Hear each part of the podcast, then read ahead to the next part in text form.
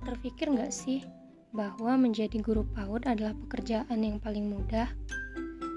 Yang terlihat hanya bernyanyi, menari, bertepuk tangan, atau bahkan hanya menemani saat anak bermain di lapangan.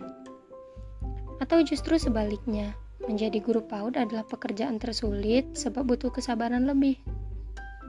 Assalamualaikum, welcome on my podcast, Kertas Tanpa Tinta. Kenapa harus kertas tanpa tinta sih? Kan bisa origami.